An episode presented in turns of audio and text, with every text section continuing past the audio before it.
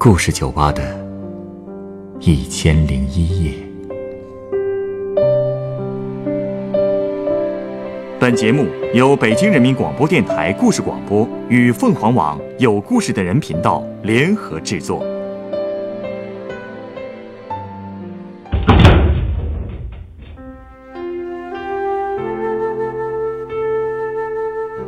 欢迎光临故事酒吧。今天来到酒吧的这位老人，是一位采茶戏的表演艺术家。采茶戏是什么剧种？老人是怎么和他结缘的？他的一生有过多少难忘的经历呢？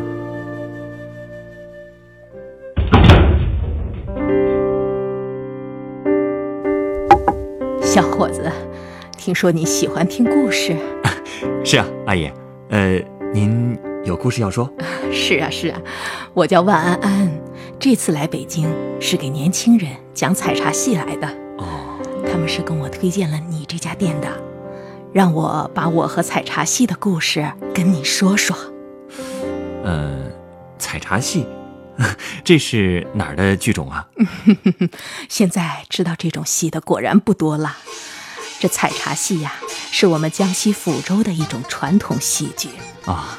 最早的时候是在明末清初的时候，福州那边闹了灾，很多难民就开始靠卖艺为生。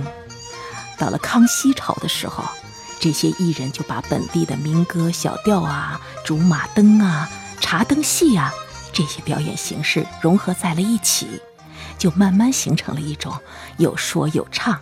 由演员扮演角色、演故事的戏剧形式。好笑，好笑啊！动静好笑，牙切个老婆哎，再又有，好娃来切一个丑，人却又不够。歌声好听啊，亲爱和爱，听人没话叫一声来。最开始啊，演这种戏只要三个人，到了民国，一台戏增加到七八个人。到了一九三四年的时候，有个著名的采茶戏的艺人叫张幼民，他把戏班子带进了抚州城，让采茶戏火了一把。解放以后呢，抚州的专属文教处又办了一个抚州艺人班，集中了十八个演员，还组建了地方剧团。后来呀。这个剧团就改名成了抚州市采茶剧团。原来是这样啊！这种采茶戏的历史还真的挺悠久的。听上去，它应该是很接地气儿的那种戏曲吧？都是民间艺人自己琢磨发展起来的。对对对。哎，那您是什么时候开始学采茶戏的呢？我啊，就是抚州本地人，我是四一年生人。不过也不是从小就开始学戏，我是十四岁小学毕业以后被文化处选中，被送到采茶剧团做了随团的学员。当时选中我呀，可能是因为觉得我唱歌比较好吧。我从小就很喜欢唱歌，不过那时候唱歌也是跟风，唱的都是白毛女呀那样的歌剧。所以我刚到采茶剧团的时候还挺不适应的，觉得这种戏啊实在是太土了，而且啊那个时候也没有正式的老师教。这采茶戏也不像京剧那样有什么表演体系一说，我们学戏都是老师傅口对口的教，一人一句，他们在台上唱着。我们在台下跟着哼，就这样才慢慢把传统的味道学会。这听起来真不容易啊！是啊，不过好在后来到了五七年，江西省文艺学校开始招生，我被送到那里，才算学了一些专业的戏剧知识。那两年的学习可是真长本事啊！我也是在那个时候开始自己写戏了。嚯，您自己开始写剧本了？真了不起啊！嗨，本来我们这个就是小剧种，你想想，再不做一个全才，这采茶戏不就更要没着落了吗？虽然我一开始觉得这个采茶戏挺土的，可是被熏了那么多年，我是真喜欢上它了。所以在学校的时候，我几乎把所有的时间都用在练功上了。什么压腿呀、下腰、拉山膀、唱念做打、手眼身法步这些基本功，都打得很扎实。当时天还没亮，我就会在操场上练嗓子啊，练音阶呀，反复的唱采茶戏。而且南昌只要有演出，无论在哪儿，我都会跑去看，就算排长队，我也要挤进去。当时我是真看了不少名角儿的戏呀、像梅兰芳啊、周信芳这些大师的戏，哎呀，我是到现在还历历在目啊！哎呀，真羡慕您呐，能亲眼看到这些大师的表演。我也真是赶上了好时候了呀。不过，要说采茶戏和京剧呀、区别还是挺大的。就说内容吧，京剧里讲的是王侯将相、历史名人的故事，不过采茶戏呢，说的都是小人物的故事，语言也很生动诙谐，表演的动作都是源于生活，比如小生的扇子功，小丑的矮子步，小旦的手筋功，那可都是从生活中提炼出来的。回头啊，我得到网上好好搜搜，好好的学习学习，看看。嗯，别说啊，你要是看，肯定能看懂，因为我们抚州话和普通话是很像的，所以大多数人都能听得懂，老百姓也非常容易学，用的还都是本嗓。这也是和京剧不太一样的地方。你看京剧是小声小嗓子，花脸和老生都是大嗓子，对不对？对，京剧的行当分得很清楚的。嗯，但是地方戏就比京剧宽松多了，所以很多人都能学唱。哎，不过好学是一回事儿，但要唱好也不容易，不好好练练是唱不出我们抚州的味道的。对，这是肯定的。什么戏也要唱好演好，肯定也是要费功夫的。呃说起来，您在学校里写了那么多本子，回到剧团以后就能排了吧？嗯，是啊，而且我不仅在学校写，回去以后我一直都在写。之后的八年，我写了上百部戏呢。上百部啊！您这创作精力太旺盛了。其实有的本子也不算长，其中有一些也是根据其他戏剧和电影改编的，比如《红娘》《霓虹灯下的哨兵》之类的。后来呀、我又带着剧团从福建开始一路巡演，一年恨不得有三百天都在台上演出。演那么多啊？是啊，有时候一天就能演好几场呢。大多数时候都是下乡给乡亲们演，也有好几次是给外宾演的。真没想到这采茶戏这么受欢迎啊！当然，当然啦，你是北方人，你可能不知道啊。这采茶戏呀、从岭南到江浙一带，当年那还是很受百姓欢迎的。可是，一年要演三百天，这也太辛苦了吧？啊，是，那个时代大家的精神都足着呢。我们那个剧团氛围也特别好，大家都是很积极向上，能吃苦，年年都能出好戏。所以，我们抚州采茶戏当时在全国那是演出了名气的。哎，对了啊，我们还为毛主席演出过呢。是吗？你们来北京了？啊 给毛主席演出那次不是在北京，是在南昌。我到现在还记得特别清楚，那是一九六一年九月十九号，南昌的洪都宾馆搞了一次特别盛大的晚会，赣剧、京剧、省歌舞团，还有我们采茶剧团，好几个单位都参加了。那天啊，我们团有六个人上台表演，当然也包括我，每个人演了一段。我当时演的就是自己创作的《打鸟》。演出之前啊，我们只是知道那天会有中央领导来接见，结果演出结束以后，我们没想到毛主席竟然上台来了。哎呀，我当时激动的直蹦啊，然后就是抱在一起哭。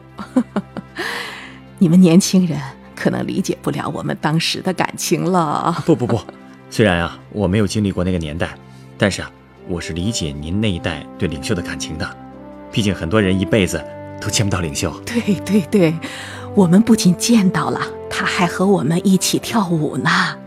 主席还夸我唱得不错，让我好好努力，有机会去北京演。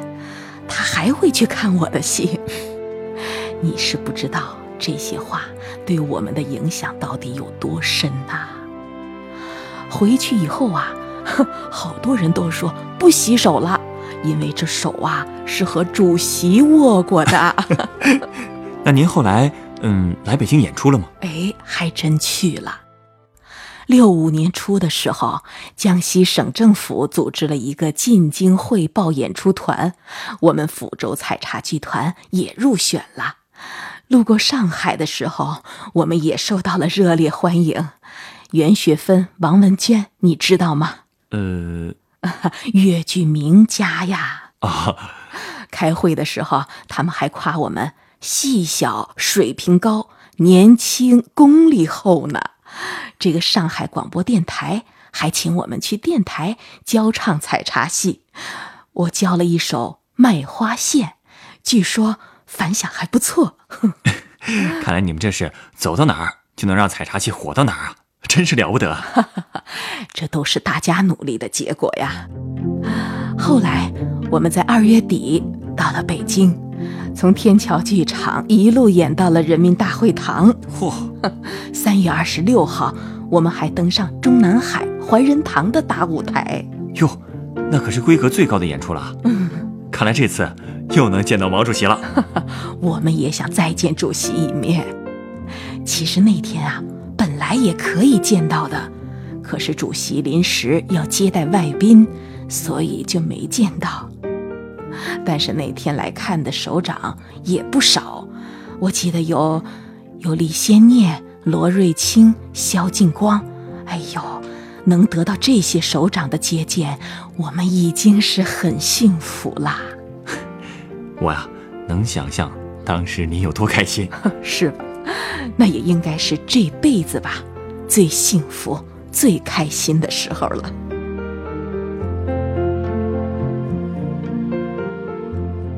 哎，后来动荡年代来了，剧团就解散了。当时很多演员都下放了，但可能因为我有一技之长吧，就被留下来继续唱京戏。当时每天也没什么事儿，就是搞搞宣传，偶尔演演样板戏。这古装戏就一直没再演过。不过好在到了一九七七年的时候，当时的全国人大副委员长李景泉回到了我们江西老家。他是临川人，点名要看这个采茶戏，还说中央有政策了，要打开古装戏的封锁。之后呢，我们就重新成立了抚州采茶剧团，团里有一百多人呢。这个规模呀，在省里也都是数一数二的。这可太好了，看来啊，您的戏剧生涯要迎来第二春了。是啊，到了八三年的时候，我当上了采茶剧团的团长。其实那段时间，团里也出现了一些人事纠纷，我也受到了一些排挤。但我就是有一个原则，用自己的真心去对待那些人。后来跟他们的关系也都很好了。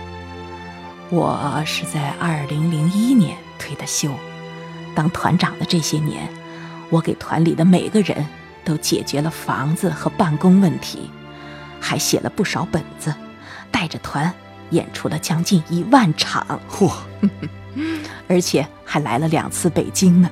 其中啊，有一次我们排的《县官下乡》又上了怀仁堂的舞台。是吗？嗯，那个戏其实是借古喻今，告诉做官的人要体察民情，就要亲自到乡下去，是很有意思的一部戏。首长们看了都说好，这个戏后来还在广州拿下了全国第十一届群星奖大赛的金奖啊！真棒啊！能取得这么多好成绩，您这个团长功不可没啊！嗨，还是那句话，都是大家努力的结果。哎，而且要说现在吧，其实这个问题也不少。现在好多年轻人都不太想学戏了。为了留住人才，我退休之前经常带着演员从乡下开始演，因为乡下的群众基础好啊，大家演着也比较带劲。退休以后，我就不怎么出去演了，有时候外面请我都不怎么去了。为什么呢？哼 我觉得没必要。现在好多演员都喜欢。那个词怎么说来着？叫走走走秀啊啊！对啊，走秀赚钱这种事儿，我不喜欢干。赚那么多钱有什么用？有那个时间啊，我更喜欢去老年大学做义工，给他们排排戏。哪儿有需要我讲戏的，我就会过去帮忙。嘿，来北京这次就是来讲戏的。这么说来。您更喜欢带学生？是啊，因为我知道现在学戏的人少了，所以只要能让采茶戏传承下去，让我做什么都行，不给钱也行，这总比走秀赚钱有意义。你说是不是啊？您说的太对了。哼，而且吧，我觉得这采茶戏是我们抚州的文化窗口啊，老百姓还是很喜欢看的。这个戏要是断了传承，我怎么对得起老祖宗呢？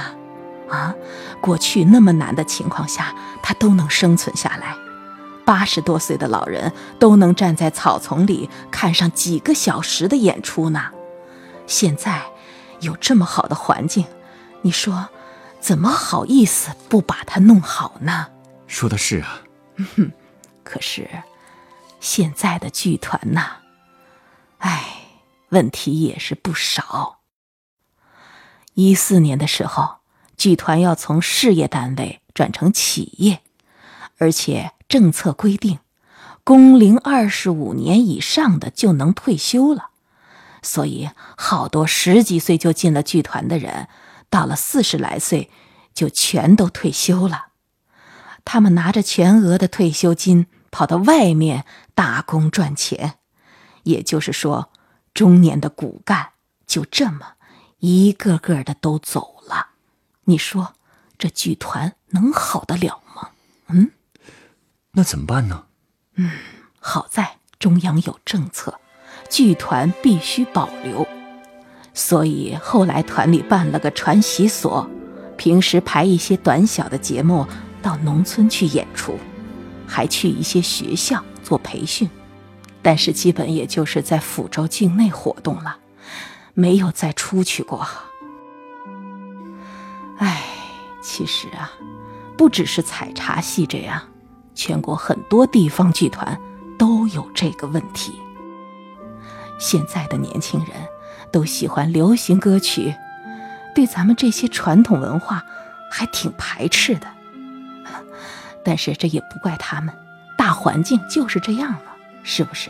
嗯，我觉得呀，观众其实是需要培养的，就跟那个那个篮球一样。你看，以前也没有人看篮球啊，可是培养之后，现在就有那么多人喜欢了。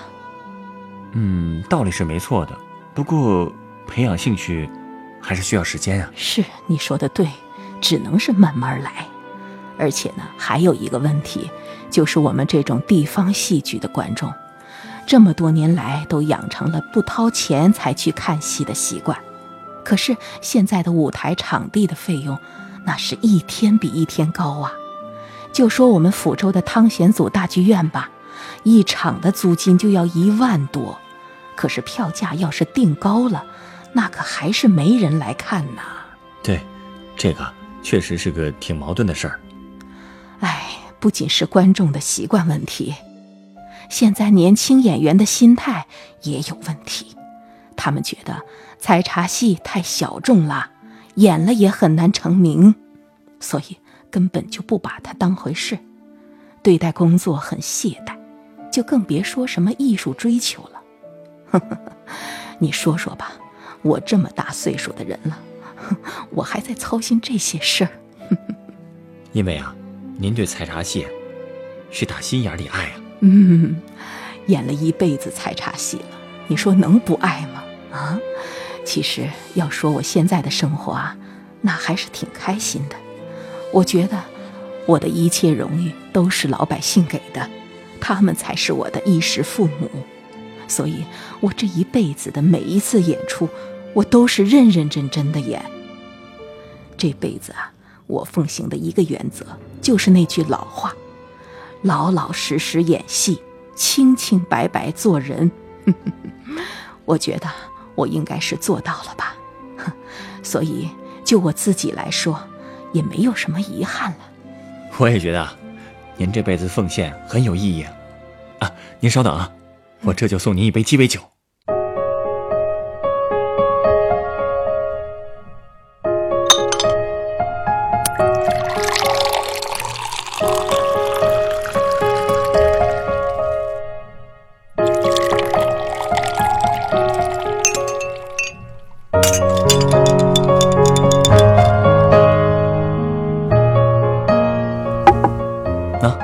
这是您的鸡尾酒。哎这个酒还真的挺有意思的啊，深红色，还透着光。哎，我感觉这酒还挺灵动的。这杯酒啊，是由白葡萄酒、桃味利口酒、石榴糖浆调成的。我想把它取名为“薪火相传”。薪火相传，嗯，这个酒的颜色也确实很像火焰的颜色。之所以为您调这杯酒，是因为从您身上，我看到了采茶戏传承下去的希望。您的一生都奉献给了采茶戏，虽然您已经退休了，但依然在为采茶戏的传承奔忙着。我相信，只要还有热爱这项艺术的人在，他就不会消亡。您对采茶戏的这份热爱之情，跟您认真学习的年轻人，也一定会帮您传承下去的。